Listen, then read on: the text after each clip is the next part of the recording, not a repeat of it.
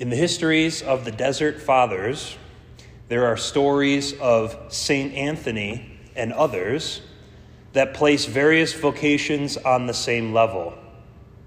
It is written that Blessed Anthony asked God to show him what progress he was making in his vocation as ascetic. God then pointed him in a dream to a certain shoemaker in the city of Alexandria for comparison.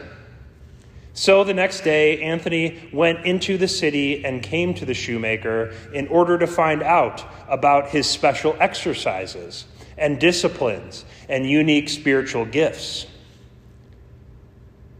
In conversation with the man, he did not hear anything special, simply that in the morning the shoemaker prayed in a few words for the whole city, and then he was off to do his business.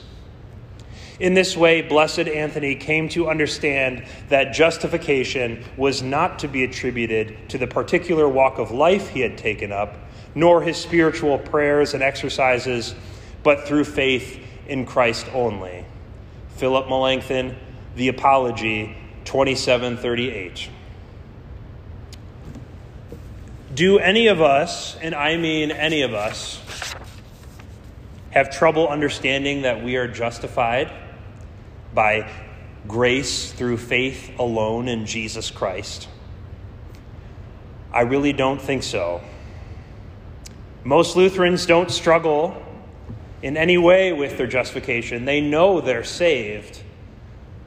Sometimes it seems to their detriment. Instead, they tend to almost always struggle with their sanctification or putting on the new Christian life their life in the Spirit, and to put this into practice. Who among us is not interested in making sure that we're praying in the right way, just like Blessed Saint Anthony, as Melanchthon mentions? I know myself I'm constantly checking and rehearsing the incredibly helpful videos on YouTube that teach young guys like me the right way to conduct divine service 3 with a freestanding altar with only one ordained minister. In this crazy world that we live in that becomes crazier every day, yes, being able to connect with 2,000 years of Christian tradition to be swallowed up by the conduct of the divine service, which will always be greater than I am, gives me great comfort.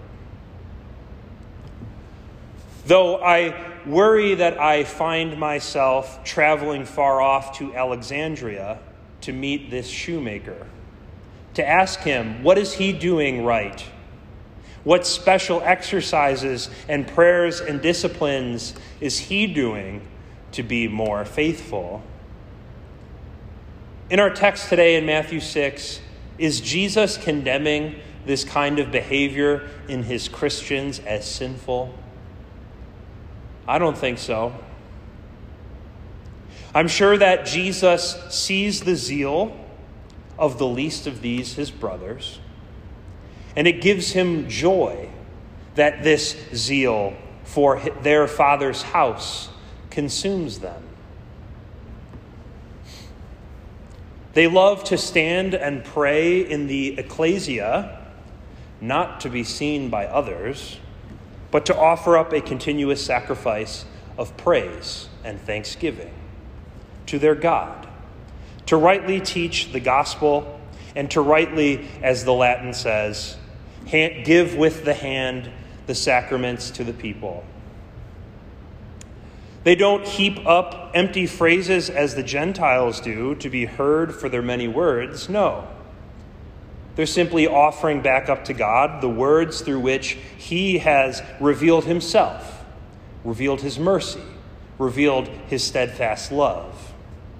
And this, of course, is through the divine revelation of the Scriptures found in our liturgies.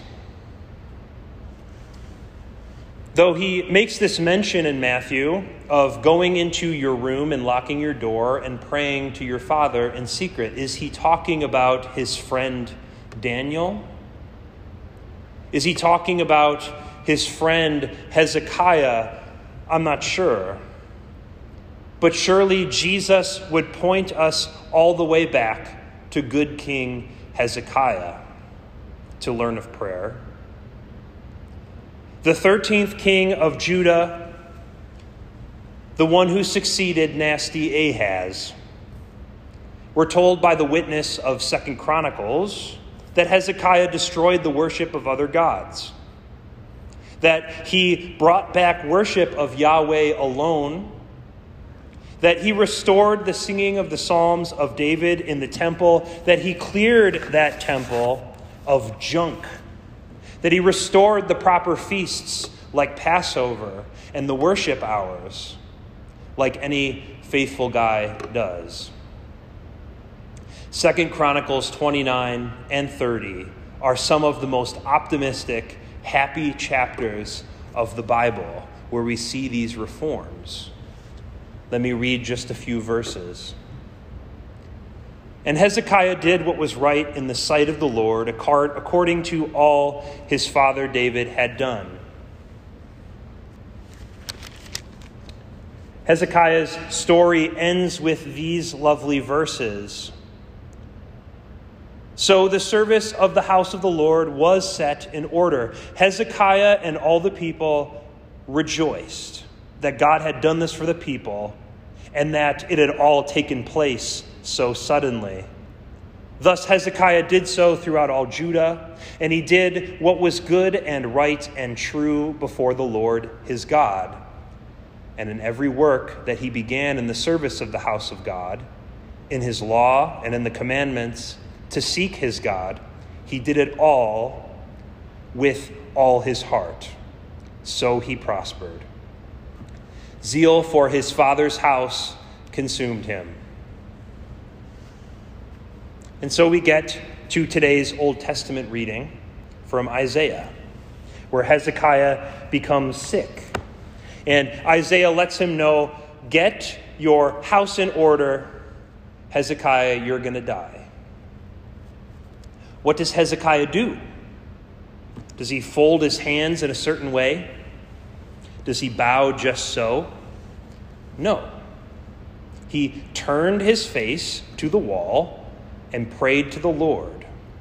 From the depths of woe, he cries out to his Lord, O Yahweh, remember how I walked in your before you in faithfulness and with the whole heart, and how I have done what is good in your sight.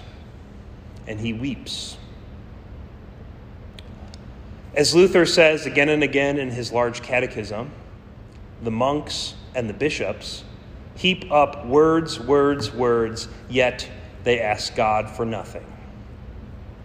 Do not be afraid to ask God for what you need. He is a loving Father, slow to anger, abounding in steadfast love.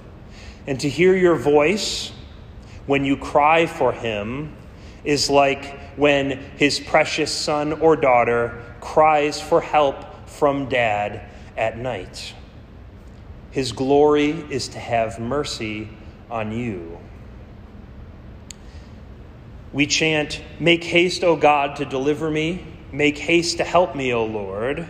O Lord, I call to you. Come to me quickly. Hear my voice when I cry to you. In you I take refuge. What's so amazing about our God is that he promises our prayers change his mind. God will change his mind because of your prayers. You hear this mantra that, uh, or throughout American evangelicalism, that goes something like this Prayer changes us, not God. I urge you to get those non denom bumper stickers out of your heart and to seek God's word. Jesus comes to Isaiah and says, Go and say to Hezekiah, Thus says the Lord, the God of David, your father, I have heard your prayer. I have seen your tears. Behold, I will add 15 years to your life. I will deliver you and this city out of the hand of the king of Assyria. And, cherry on top, I will defend this city. You are mine, Hezekiah. You are mine, Christian. Our Father is like an official who relents over the incessant asking of a widow. Our Father is like a man who will get out of his bed in the middle of the night to fetch you bread because of your impotence, because of your shameless persistence. Lord Jesus, even the dogs lick up the crumbs from the Master's table. Lord, we have left everything to follow you. Jesus, I will not let thee go except thou bless me. Do not be like the hypocrites, brothers, for your Father in heaven knows what you need even before you ask him. Yet, know he delights to hear your voice when you call to him. In the name of Jesus. Amen. Amen.